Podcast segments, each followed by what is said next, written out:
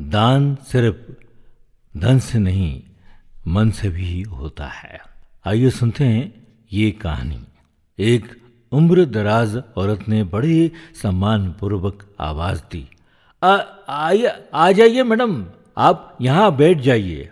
कहते हुए उसे अपनी सीट पर बिठा दिया। खुद वो गरीब सी औरत बस में खड़ी हो गई। मैडम ने दुआ दी आ, बहुत बहुत धन्यवाद मेरी बहुत बुरी हालत थी। सच में, उस गरीब महिला के चेहरे पर एक सुकून भरी मुस्कान फैल गई। कुछ देर बाद शिक्षिका के पास वाली सीट खाली हो गई, लेकिन महिला ने एक और महिला को, जो एक छोटे बच्चे के साथ यात्रा कर रही थी और मुश्किल से बच्चे को ले जाने में सक्षम थी, उसको सीट पर बैठा दिया। अगले पड़ाव पर बच्चे के साथ महिला भी उतर गई। सीट खाली हो गई, लेकिन नेक दिल महिला ने बैठने का लालच नहीं किया। बस में चढ़े एक कमज़ोर बूढ़े आदमी को बिठा दिया, जो अभी अभी बस में चढ़ा था। सीट फिर खाली हो गई। बस में अब गिनी चुनी सवारियाँ ही रह गई थी।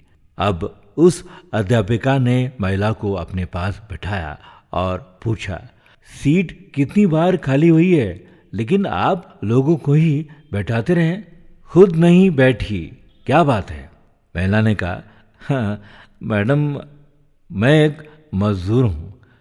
मेरे पास इतने पैसे नहीं कि मैं कुछ दान कर सकूँ। तो मैं क्या करती हूँ कि कहीं रास्ते पर पत्थर उठाकर एक तरफ़ कर देती हूँ। कभी किसी ज़रूरतमंद को पानी पिला देती हूँ, कभी बस में किसी के लिए सीट छोड़ देती हूँ। फिर जब सामने वाला मुझे दुआएँ देता है तो मैं अपनी गरीबी भूल जाती हूँ।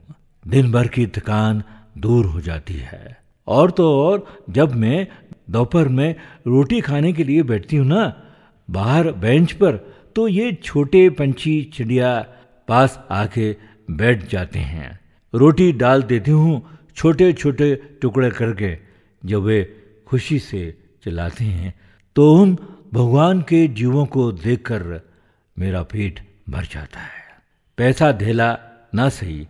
सोचती हूँ, दुआएँ तो मिल ही जाती है ना, फ्री में। फ़ायदा ही है ना।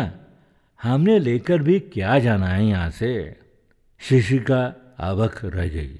एक अनपढ़ सी दिखने वाली महिला, इतना बड़ा पाठ जो पढ़ा गई थी उसे इसलिए अगर आपके पास पैसा नहीं है तो कोई बात नहीं। आप अन्य तरीके से किसी की मदद करके पुण्य कमा सकते हैं।